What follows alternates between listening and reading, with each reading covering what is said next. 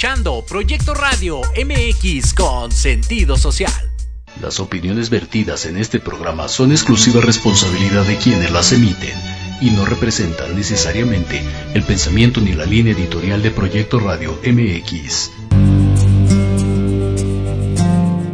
¿Vives en un condominio?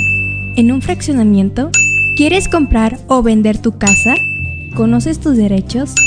Bienvenidos a Vámonos Derecho. Diálogos jurídicos y algo más. Un programa conducido por el licenciado Lucio Castillo, en el que abordaremos temas de interés para que vivas y convivas mejor. Excelente. Comenzamos.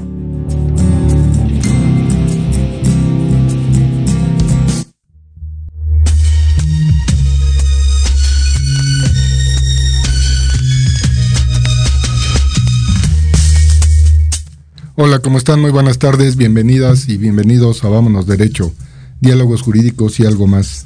Eh, qué bueno que nos acompañan, hoy es el primer día de febrero, segundo mes del año, pues muy contentos ya aquí retomando con toda fuerza y vigor nuestros programas semanales, cada miércoles ya saben, aquí a las 4 de la tarde, por supuesto en Proyecto Radio. Eh, este programa les he mencionado en, diferentes ocasiones, es de ustedes y para ustedes. Y la idea que tenemos es de que podamos transmitirles eh, nuestra experiencia jurídica a lo largo de muchos años en temas jurídicos. Eh, sin embargo, nos hemos especializado un poco más en, en la parte de los bienes raíces, la propiedad en condominio, la propiedad común, la copropiedad. Y bueno, eh, de todas maneras, si ustedes nos hacen el, favor de escribirnos aquí a Proyecto Radio, a Condomatch Point, eh, a, nuestras páginas de Facebook o en cualquiera de las plataformas, bueno, eh, escríbanos sus, comentarios, sus peticiones, de cuáles son los temas que ustedes desearían que tratemos y lo haremos con muchísimo gusto. Precisamente el día de hoy eh, vamos a, platicar con ustedes de un tema muy interesante, que es la diferencia entre lo que es la propiedad, la copropiedad y el condominio. Aparentemente estos tres conceptos eh, son, muy similares y efectivamente tienen cuestiones comunes, pero al en el fondo de estos tres conceptos existen diferencias eh, muy esenciales que eh, deberían eh, sus propietarios de esos inmuebles conocer para que precisamente en el caso de que requieran hacer alguna operación con sus inmuebles tengan todo bien, bien conceptuado para que puedan hacerlo. Y pues comenzamos. ya hemos platicado en algún programa de qué es la propiedad. La propiedad es un derecho real que nos permite sacar el máximo provecho de una cosa. Ese es básicamente el concepto de propiedad. Sin embargo, la propiedad se puede dar en, bienes muebles o en bienes inmuebles. Esto es, yo puedo ser propietario de una casa, departamento, pero también puedo ser dueño de un bien mueble. Esto es de un, coche, por ejemplo, de una motocicleta. Y el ser el titular de ese, de ese mueble o inmueble, pues me faculta a que yo pueda sacar el provecho de esa cosa, ¿no? Y puedo oponerme a que lo utilice otra persona distinta a mí. E incluso yo puedo transmitir el uso o disfrute de ese bien y fácilmente con, mediante alguna disposición legal, ¿no? un préstamo, ¿no? un comodato, otra persona puede disponer de ese bien, pero siempre y cuando exista mi voluntad como dueño como propietario de transmitir esa, esa disposición del mueble.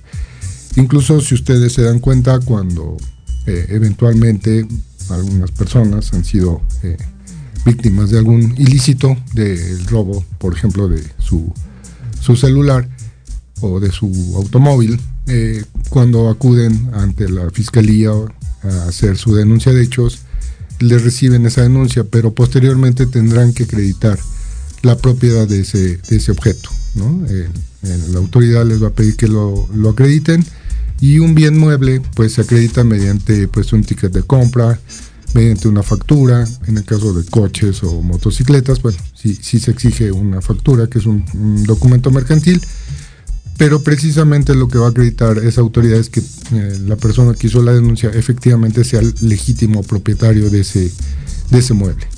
En el caso de las propiedades eh, inmuebles, eh, lo ideal es que se cuente con una escritura pública de compraventa. Sin embargo, esto no es un requisito más que de eh, formalidad. Sí se pueden hacer contratos previos, se pueden hacer un contrato de compraventa, por ejemplo, entre dos particulares, o entre un particular y un desarrollador de vivienda, que incluso lo hemos comentado, se llaman aquí contratos de promesa de compraventa o incluso compraventas. Y con eso, bueno, finalmente faltará el requisito de formalidad de, llevarlo ante un notario público. Sin embargo, ya a partir de ese documento se pueden exigir una serie de derechos y obligaciones tanto al comprador como al vendedor. Posteriormente se hará eh, ya la formalidad de, de, elevarlo a una escritura pública y una vez que contemos con esa escritura pública, otro requisito es de que se tiene que inscribir esa, escritura en el registro público de la propiedad. Cada entidad de la República Mexicana cuenta con un registro público de la propiedad y entonces eh, si hicimos el trámite ante un notario, este notario va a hacer ese trámite, va a concluir ese trámite de registro y posteriormente cualquier persona que quiera o desee consultar quien eh, tiene derechos de propiedad o lo que sea de ese inmueble, se consulta en el registro público y ahí aparece esa anotación de, quién, es, quién o quiénes son los dueños de ese inmueble. En el caso de la copropiedad, aquí viene un tema un poco más complicado porque normalmente eh, las copropiedades son eh, cuando existen dos dueños o más, o copropietarios o más de un solo eh, bien, ¿no? Y me voy a referir a ello. Por ejemplo, em, dos hermanos, ¿no? dos primos, dos familiares viven muy cerca y trabajan también en una empresa común. Y cada uno no le alcanza para comprar un solo coche y entonces deciden comprar el coche entre los dos o entre los tres para que eh, se compartan los gastos y lo utilicen entonces ahí puede haber una copropiedad de ese, de ese vehículo, de ese coche, y cuando eh, termine eh, pues el trabajo, se cambie, se, se tendrá que hacer o disolver esa copropiedad vendiéndose los derechos entre ellos y quedándose uno solo con él o si ninguno de los tres, por ejemplo, en el caso concreto, pudiera eh, quedarse con ellos, bueno, sacan a la venta ese inmueble, ese mueble, ese vehículo y el producto se divide entre las partes de sus copropietarios. En este caso, la copropiedad también podría darse dentro de un inmueble. Esto es muy común y me voy a referir ahorita aquí a un correo electrónico que de hecho es parte de este de este del motivo de este programa que nos escribió una, chica se llama Marta Juárez que nos dice que en su tiene un problema familiar porque eh, su padre les dejó un, inmueble en común para cuatro hermanos. Y desafortunadamente el papá ya falleció eh, no nos menciona nada acerca de su mamá pero que eh, esta persona el papá les dijo bueno este terreno que tenemos es bastante grande y pues en lugar de que compres en otro lugar, de que vayas a comprar otro departamento, una casa, ¿por qué no construyes tú aquí mismo tu propio departamento? Y entonces, esto, Marta, de verdad no es, no es, eh, no son excepción. Yo he visto muchísimos casos similares y, te voy a explicar qué es lo que vamos a hacer o qué es lo que se tiene que hacer. En este caso, el, papá pues les dijo, oye, pues este inmueble va a ser eh, para, para los cuatro, los cuatro hermanos, pero pueden empezar a construir. Entonces eh, les asignó un, espacio a cada uno de ellos y les dijo, bueno, tú aquí puedes construir tu, departamento. En el caso no, que nos precisa Marta, este inmueble, pues ella construyó su departamento, posteriormente se casó y eh, se fue a vivir con su, con su pareja a, este departamento. Los, los demás hermanos igual empezaron a construir sus propios departamentos y se fueron o se mudaron ahí ya con los que ya tienen familia y el papá eh, tenía un, quinto departamento, digamos que era el principal de ellos.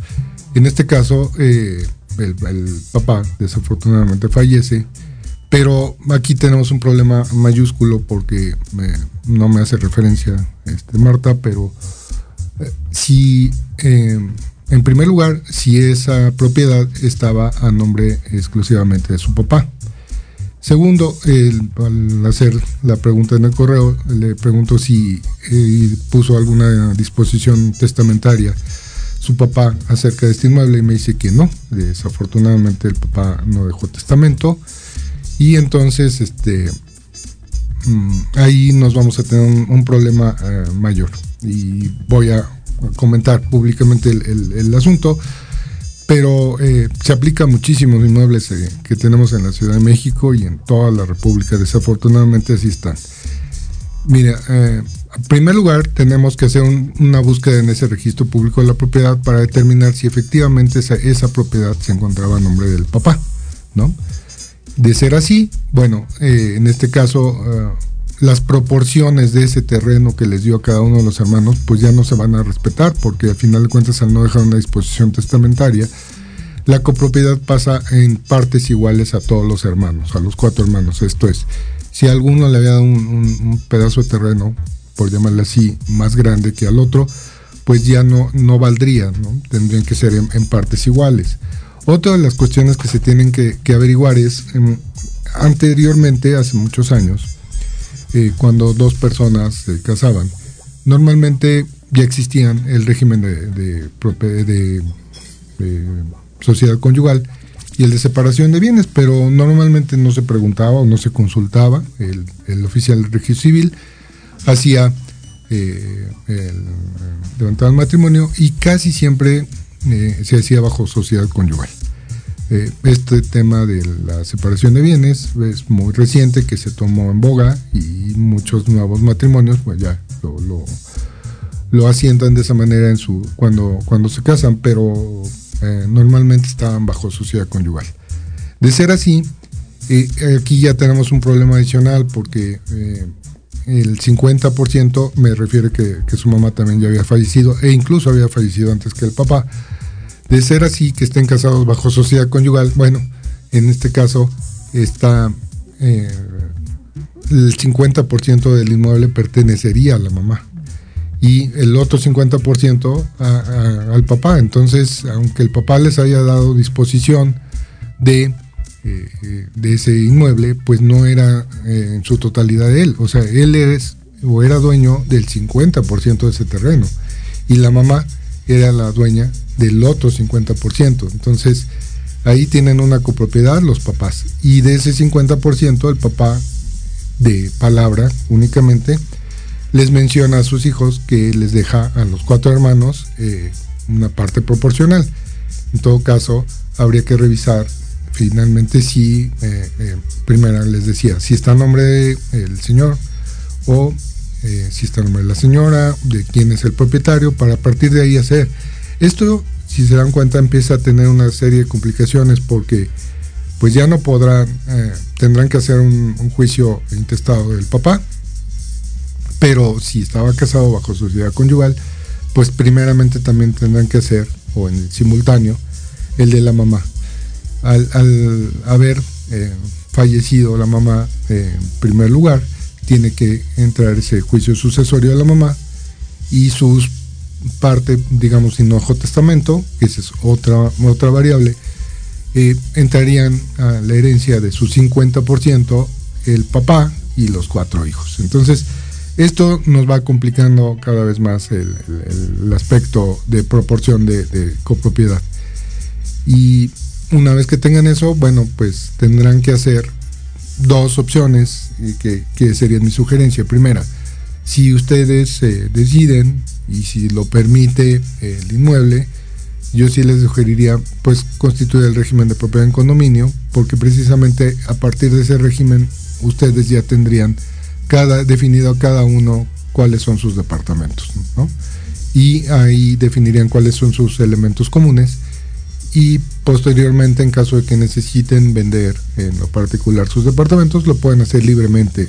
Este es otro de los candados que tiene la copropiedad un copropietario no puede vender libremente su parte proporcional. Tiene que vendérselos o ofrecérselos primero que nada a sus copropietarios. Tiene que darles el derecho al tanto.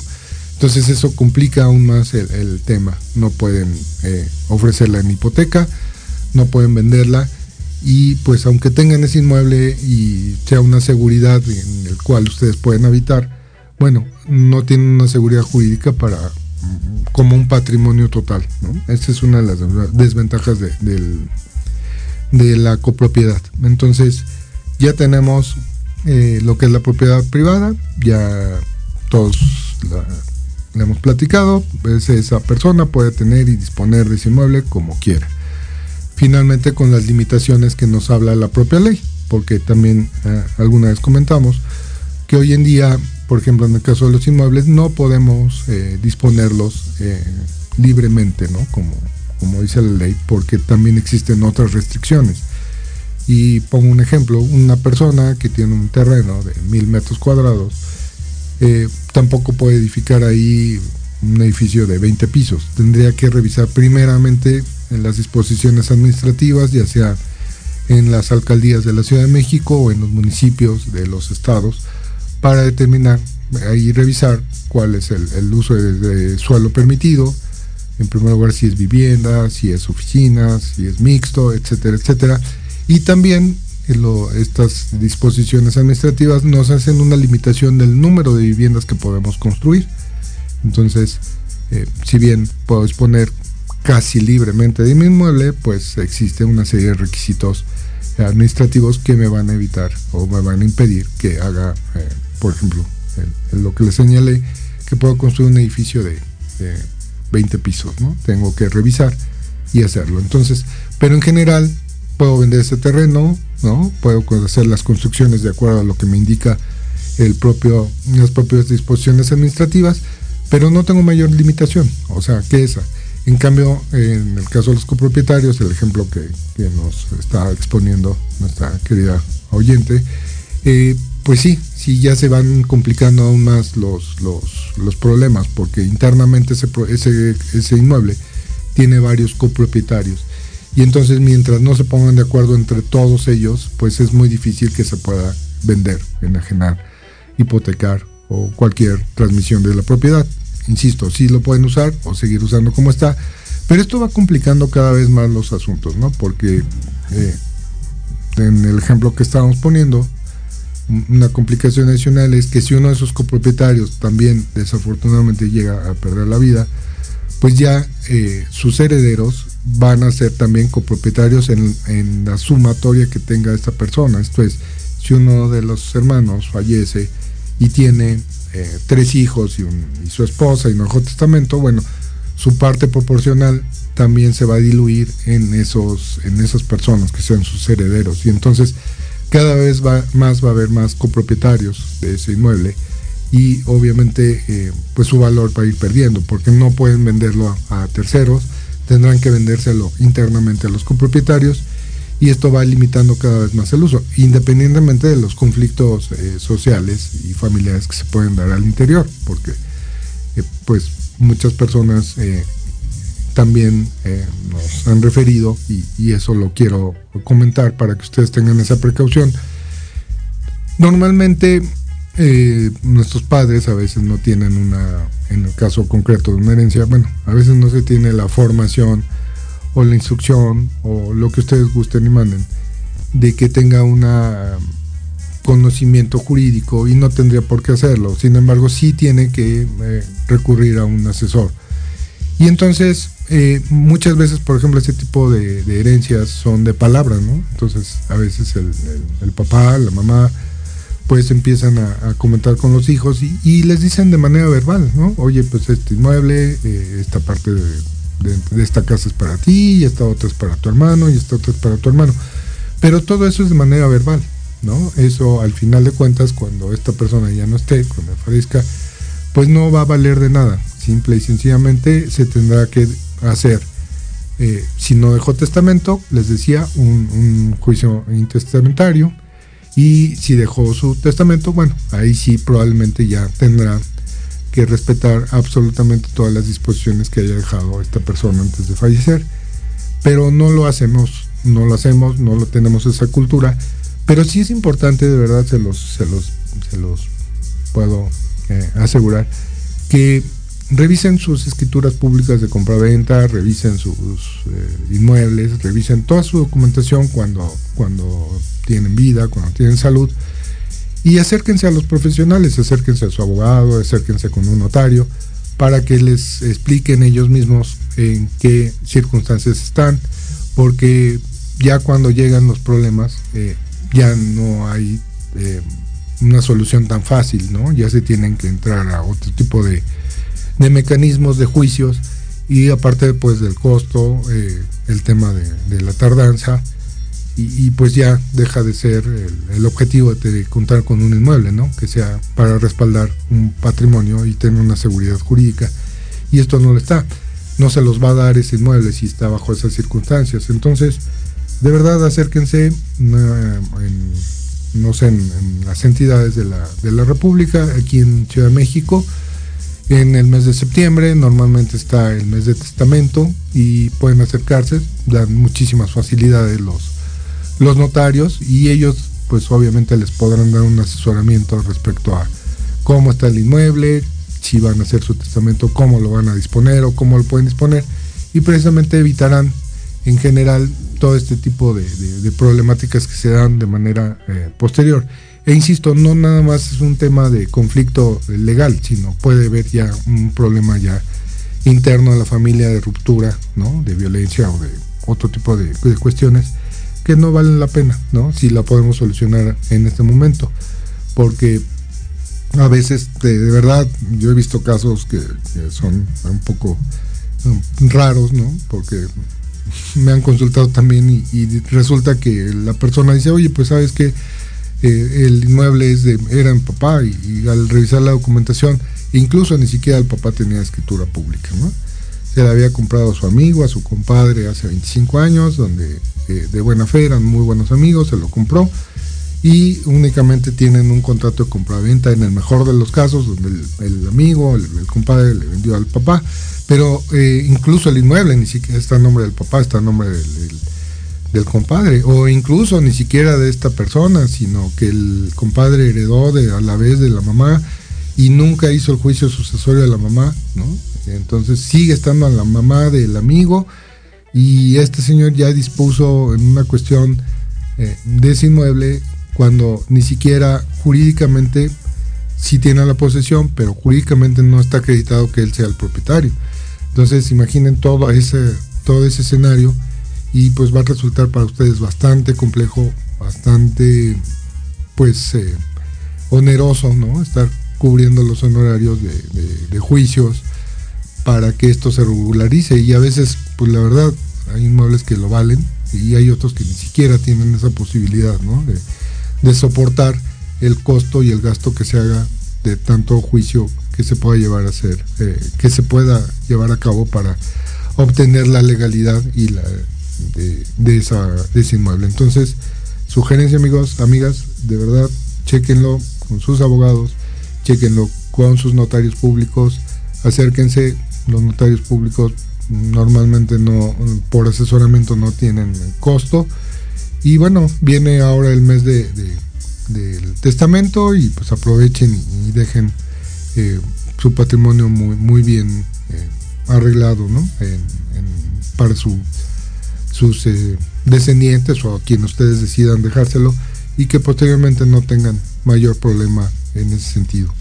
Entonces, con esto concluiría ahorita el tema de la copropiedad. Es una de las formas de propiedad más compleja que hay eh, la propiedad privada pues no, no, lo tiene así. Eh, finalmente igual tener la seguridad de que cuento con mi escritura pública, de que cuento con este, o cuando menos con un contrato de compra-venta, para que yo pueda acreditar que efectivamente ese inmueble es, de mi propiedad, que ya lo pagué, que ya este, tengo todo, y finalmente yo pueda eh, hacer una disposición libre de ese inmueble.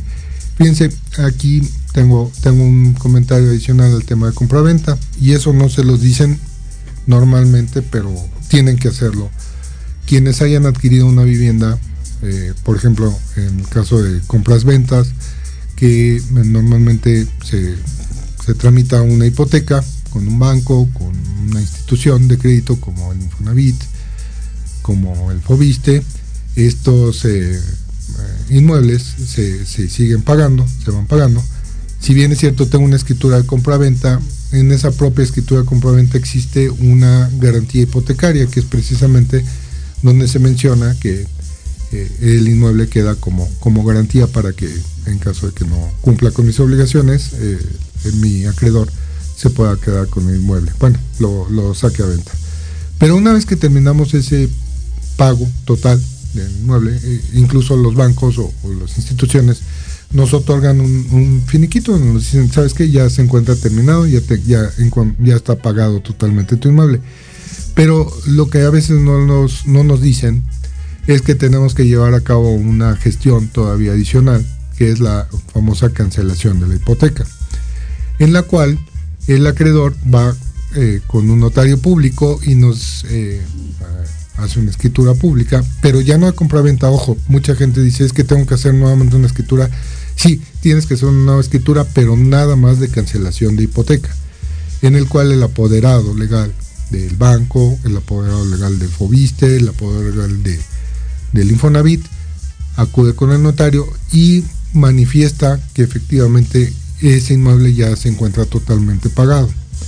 En ese momento el notario público hace una escritura donde acredita que acude el, apoderado y que manifiesta que efectivamente ya no se encuentra eh, ninguno de los adeudos eh, del crédito y que procede a la cancelación de la hipoteca. Esto tiene un costo adicional a la escritura que pagamos originalmente, pero ya no es tanto, ya no, ya no se pagan ni impuestos ni nada. Eh, me dicen productora que vamos a, un corte y regresando continuamos y concluimos con este tema de la cancelación de hipoteca. Gracias amigas, amigos.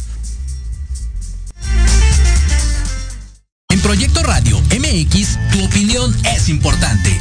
Envíanos un mensaje de voz vía WhatsApp al 55 64 18 82 80 con tu nombre y lugar de donde nos escuchas. Recuerda 55 64 18 82 80. Ahora te toca hablar a ti.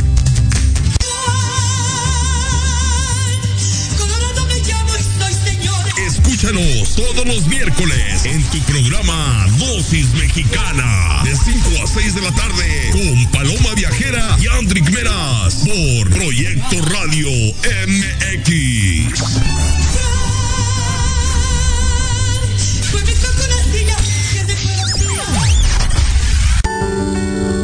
Héroes Anónimos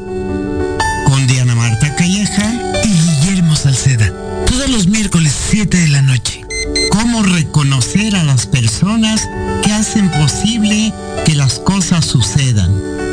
Te recuerdo, acompáñanos miércoles 7 de la noche por Proyecto Radio MX con sentido social.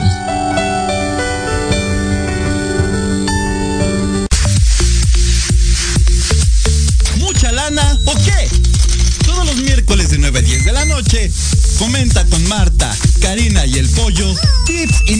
cosas más para mejorar la economía de tu hogar. Solo por Proyecto Radio MX con sentido social.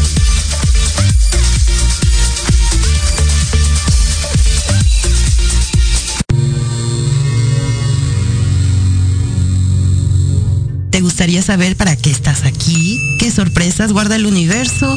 ¿Qué técnicas de sanación existen? Hola. Yo soy y me llamo Iberreto.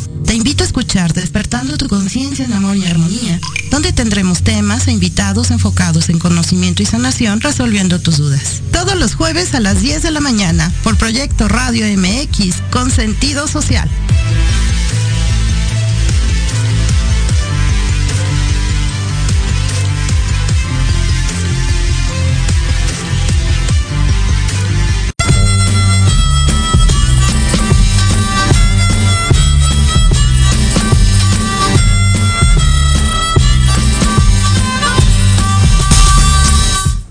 Pues ya estamos aquí de regreso. Muchas gracias por su permanencia. Gracias Adela que nos está viendo y nos volvió a escribir Marta. muchas gracias por el asesoramiento. Ah, pues a la orden Marta. Estamos para servirte y, bueno, ya saben, de verdad amigas, amigos, todos los, los temas jurídicos, en, cualquiera que ustedes consideren eh, que tengan duda, aquí lo platicamos, aquí traemos a los expertos y si no, bueno, eh, si no los tenemos en el staff, bueno, los, los buscamos y la idea es esa que, tengan una noción muy, muy genérica de, sus derechos y obligaciones y que pues a lo largo del camino no tengan estos baches. Pues retomando el tema de la cancelación de hipoteca antes de corte, decíamos que normalmente no nos dicen o no nos orientan de qué es lo que tenemos que hacer cuando, cuando terminamos de hacer un pago. Y eh, lo que yo les sugiero es que eh, con ese finiquito de esa, de esa pago total de la hipoteca, pues acudan con su institución bancaria o con su institución que les dio el financiamiento y eh, para que les digan ante qué notario público se va a hacer esa cancelación. Normalmente se hace ante quien, el propio notario donde hicimos la compraventa, pero bueno, puede ser con cualquier notario. la idea es de que, eh, insisto, el representante legal de la institución sea el que diga ante el propio notario que ya está terminado eh, y pagado totalmente el crédito y una vez que tengamos esa escritura pública de compraventa, nuevamente tenemos que hacer un trámite ante el registro público de la propiedad, porque cuando hicimos la compraventa en el registro público de la propiedad, si bien existe esa compraventa, también existe que hay una hipoteca. Entonces, lo que va a hacer el registro público es registrar ese nuevo documento en el cual precisamente se da por pagada, se da por liberada y una vez que termine o concluya, cualquier persona que consulte ese, ese registro público, pues se va a dar cuenta que esa propiedad la compraron en tal fecha, que duraron tanto tiempo con ese, con ese crédito hipotecario y que al final de cuentas ustedes ya lo pagaron, ya lo ya cumplieron y que ya se encuentra finiquitado. Con ese trámite ustedes ya pueden disponer libre y totalmente de ese inmueble, lo pueden eh, vender, lo pueden volver a hipotecar, lo pueden heredar sin ningún problema adicional. E insisto, si no tienen la cancelación de hipoteca, bueno, eh, puede ser un problema no tan grave, pero eh, es mejor tener ya solucionado esto y en perfecto orden sus, documentos para que en caso de, insisto, de requerir disponer de ese inmueble, pues no tengan, no tengan ningún problema. En alguna ocasión comentábamos que también eh, esto también es uno de los eh, casos excepcionales, que a veces cuando se cuenta con un inmueble, cuando tiene una hipoteca, a veces nos dicen que no, no lo podemos vender porque tiene la hipoteca y efectivamente hay una, prohibición porque no puedo tener una, una disponibilidad de ese inmueble. Pero si yo le doy el conocimiento a mi acreedor hipotecario, en este caso a un banco, o al Fobiste o al ISTE, al, al Fobiste o al Infonavit, perdón, que voy a vender, eh, eh, existen mecanismos donde sí se nos permite. ¿Por qué? Porque una vez que yo haga esa compra-venta con ese eh, comprador, yo le indico, o el notario público le indicará que existe sobre ese inmueble una hipoteca. Entonces, lo que vamos a hacer en esa compra-venta es que el comprador me va a pagar el precio que hayamos fijado, pero el propio notario se va a encargar de retener la parte que yo le deba vendedor a ese acreedor hipotecario. Entonces va a retener la parte proporcional y se las va a entregar a esos eh, acreedores. Entonces, no sé, un inmueble cuesta, lo vendo en 2 millones de pesos, pero de ahí tiene una hipoteca de la cual todavía debo un millón de pesos, bueno, el notario va a entregarme, bueno, se me va a, depositar un millón de pesos y el otro millón se le va a entregar al acreedor hipotecario y es perfectamente válida. Pero en algunas ocasiones nos dicen que no se puede. Eh, yo les sugiero que en esos casos concretos ustedes hagan una eh, cita con el notario público del acreedor o que trabaje con el acreedor para que les dé esa facilidad. Pero si es eh, legal y sí se puede hacer, siempre y cuando, insisto, le cubramos el pago total a, nuestro acreedor hipotecario. Pues con estos ejemplos que, acabo de poner, de tanto la copropiedad de la propiedad, pues ya me quedaría nada más el tema del condominio. El, y bueno, eh, ¿cómo lo vamos a constituir?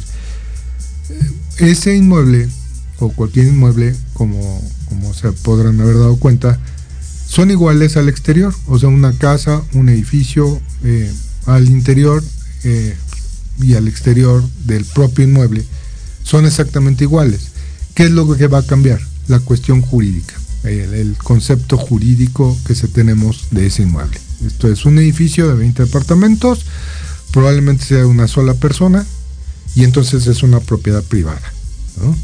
Si ese edificio de 20 departamentos, esta persona ya falleció y le dejó 5 eh, eh, departamentos a cada uno de sus cuatro hijos, va a existir una copropiedad en ese edificio.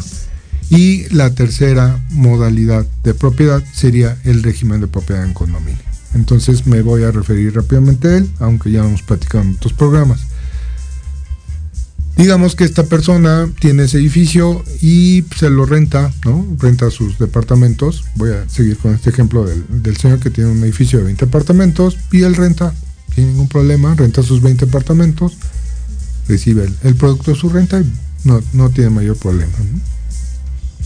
Pero precisamente tiene cuatro hijos y dice, bueno, voy a, voy a heredar eh, en partes iguales a cada uno de mis cuatro hijos y suponiendo que sean del mismo tamaño los departamentos, pues les voy a dejar cinco departamentos a cada uno. Entonces el señor deja su testamento y dice, bueno, el edificio ubicado en tal lado, se lo dejo en partes iguales a mis cuatro hijos. Entonces, eh, cinco departamentos serán para cada uno, pero ahí esos, eh, esos departamentos o ese conjunto, ese edificio, se vuelve copropiedad, porque no hay un régimen de propiedad en condominio. Entonces, cuando alguno de estos eh, hermanos, eh, siguiendo el ejemplo, quisiera vender, eh, tendrá que hacerlo a través de sus propios hermanos. Tiene que darles el derecho al tanto por si alguno de ellos desea comprar uno o los cinco apartamentos que quisiera vender. En caso de que no aceptaran comprarlos, entonces sí ya estarían en posibilidad de venderlos a un tercero pero ese tercero que entre a comprar uno o los cinco departamentos se vuelve copropietario de los otros tres hermanos. Y entonces entramos a este tema complicadísimo que ya platicamos hace un momento. ¿no?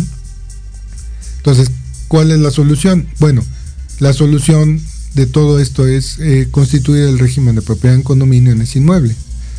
¿Qué, ¿Qué es lo que tiene que hacer? Bueno, el propietario va a tener que ir con un notario público de su, de su elección y llegar con, su escritura pública de, donde acredite que pues él es el dueño de ese terreno, con las licencias de construcción donde le permitieron hacer ese edificio a 20 pisos y eh, que se encuentra que dentro de ese propio edificio tiene elementos comunes, tiene elementos eh, eh, de propiedad exclusiva, que cada uno de esos departamentos tiene una salida a un área común o a la calle, y que son, digamos, independientes cada uno de estos departamentos. Entonces, ¿qué va a pasar?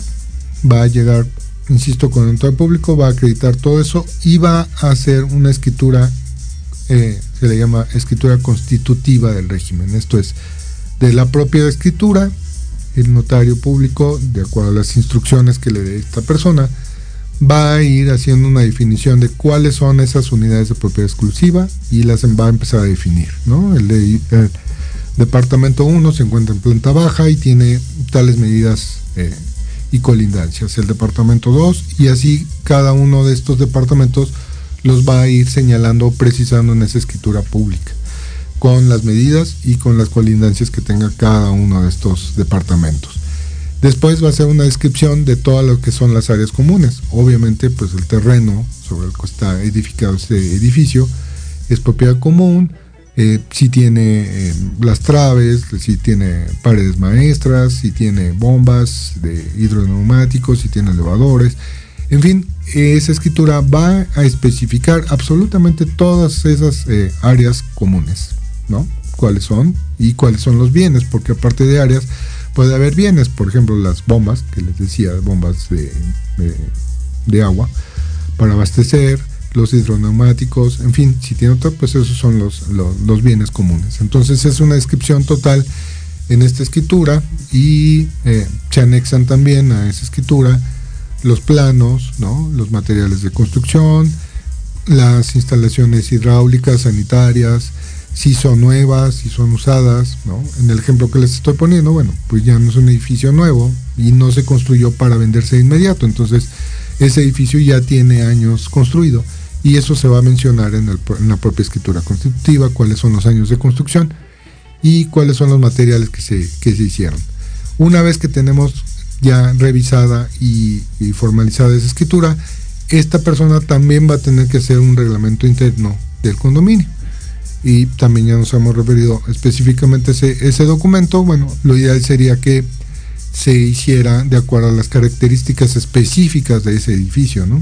Si es de departamentos, de vivienda, bueno, cuáles son los requisitos, cuáles son eh, las restricciones que pueden tener sus propietarios o sus habitantes, ¿no? Si voy a hacer eh, reparaciones, cuáles son las horas en las que voy a hacer las, las reparaciones, si tengo reuniones, hasta qué hora también, el tema de ruidos, el tema de las mascotas, todas esas reglas de convivencia se supone que tienen que quedar plasmadas en ese reglamento interno del condominio. Y una vez que concluí con todo este requisito, eh, el notario público va a ingresar esa escritura pública al registro público de la propiedad, de donde de un folio real que era del edificio eh, único, se van a tener que generar folios independientes de cada uno de esos departamentos. En este caso tendría que haber 20 folios reales.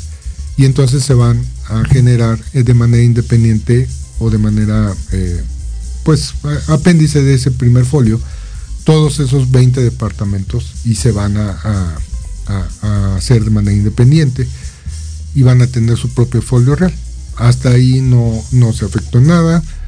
Eh, el, el señor que constituyó el régimen de propiedad en condominio sigue siendo, aunque sea condominio, él sigue siendo propietario de todo ese condominio.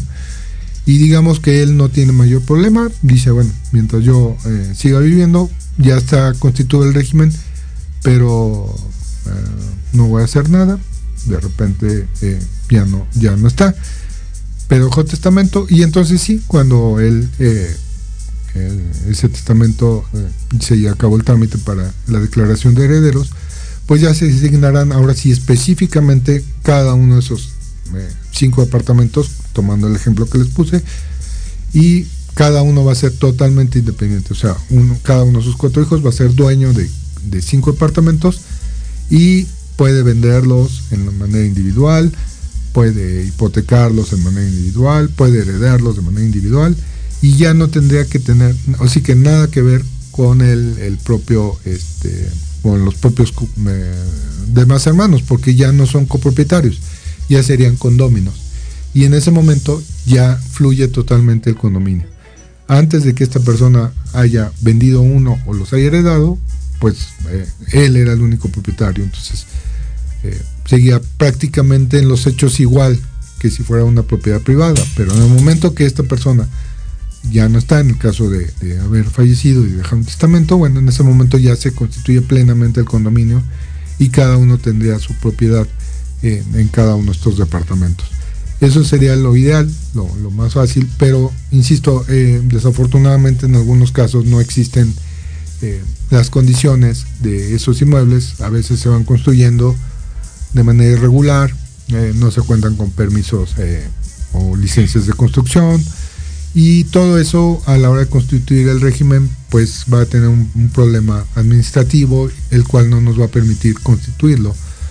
Por eso es que también eh, siempre que se haga una construcción también tendrán que observar lo que nos dispone las, las reglas administrativas precisamente para no salir porque muchas veces esas construcciones en el ejemplo de la copropiedad insisto se hicieron de manera irregular esos departamentos de, en el caso de de nuestra amiga que nos escribió, pues a veces ni siquiera se cuenta con licencia de construcción, ¿no? De repente, pues ahí contrataron a, cualquier persona que les hiciera los departamentos, ¿no? Eh, experta, pero de manera operativa, no un arquitecto, no un ingeniero, y no se cuenta ni siquiera con una licencia de construcción. Entonces, no podemos constituir el régimen de propiedad en condominio ahí, aunque cuente con todos estos elementos de copropiedad, de elementos eh, privados, de elementos de, propiedad común, si no tenemos todas esas eh, cuestiones administrativas también en regla. Entonces, este, sí es importante que, que todas las personas que construyan también lo hagan a través de pues de profesionales para que les garantice que efectivamente no este no se está violando eh, pues usos de suelo o, cuestiones o disposiciones administrativas porque después va a ser un tema muy complicado regularizar esas construcciones si llega a llega, pueden llegar a, a, regularizarse pero bueno eh, implica también insisto muchos eh, muchos problemas entonces, básicamente, amigas, amigos, esto sería la, diferencia eh, esencial. ¿no? Existen muchas más, pero bueno, sería la, diferencia esencial entre la propiedad privada, que pertenece a una sola persona, en la cual esa persona puede disponer libremente de ese bien inmueble o mueble, porque en la propiedad particular pueden ser muebles.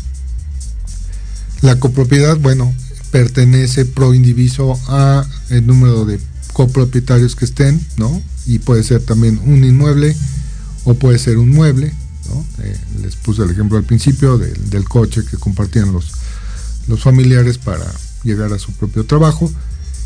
Y llegamos al tema del condominio. El condominio ese sí no puede hacerse en, cuestiones, en, objetos muebles, ¿no? No se puede hacer un condominio en coches en motos o en alguna cuestión de esas. Tiene que ser necesariamente en inmuebles.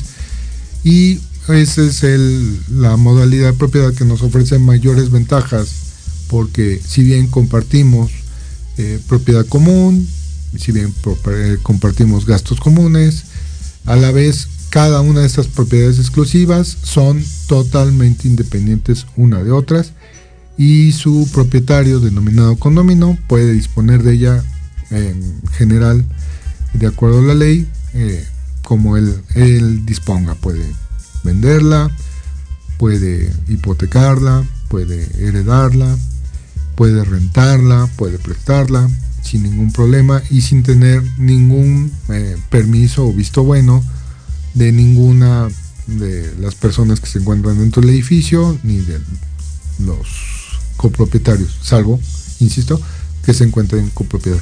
Entonces eso nos da unas ventajas de seguridad jurídica, de, que verdaderamente nuestro inmueble pueda decirse que, es un patrimonio, ¿no? porque precisamente eso es el patrimonio, es un, un bien que va a tener o nos va a dar un respaldo económico ¿no? y de seguridad jurídica. Cuando no la tenemos, pues eso pues deja de ser un patrimonio para convertirse en una carga, ¿no? en el caso de, las copropiedades que, insisto, puedo disponer de ellas porque, bueno, estoy poseyendo yo esa, esa copropiedad, puedo usarla, pero bueno, no, no tengo una disponibilidad legal de, dueño, ¿no? De que pueda yo eh, disponer libremente de ella. Entonces, para mí, eh, ese sería el, comentario de, hoy. Eh, espero que con esto hayamos aclarado sus dudas y de verdad nuevamente les pido que, si tienen comentarios, si tienen temas, nos los sugieran, nos escriban. Desde luego aquí a Proyecto Radio MX, en cabina nos hacen favor de, transmitirnos todos sus, sus, eh, sus peticiones. En Condo Match Point, ya saben, nos escriben en Facebook, en, Instagram, en todas estas redes sociales nos encontramos y será para nosotros un, gran gusto eh, comentar y darles el, el, asesoramiento que, sea conducente. Amigas, amigos, muy buenas tardes, que tengan excelente miércoles, nos vemos el próximo con otro tema más de eh, legal, aquí en Vámonos Derecho, diálogos jurídicos y algo más. Que tengan excelente tarde, cuídense mucho.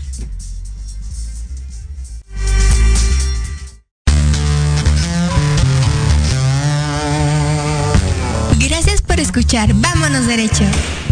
Estamos también en redes sociales como Condomatch Point. Te esperamos todos los miércoles de 4 a 5 de la tarde a través de Proyecto Radio MX con sentido social.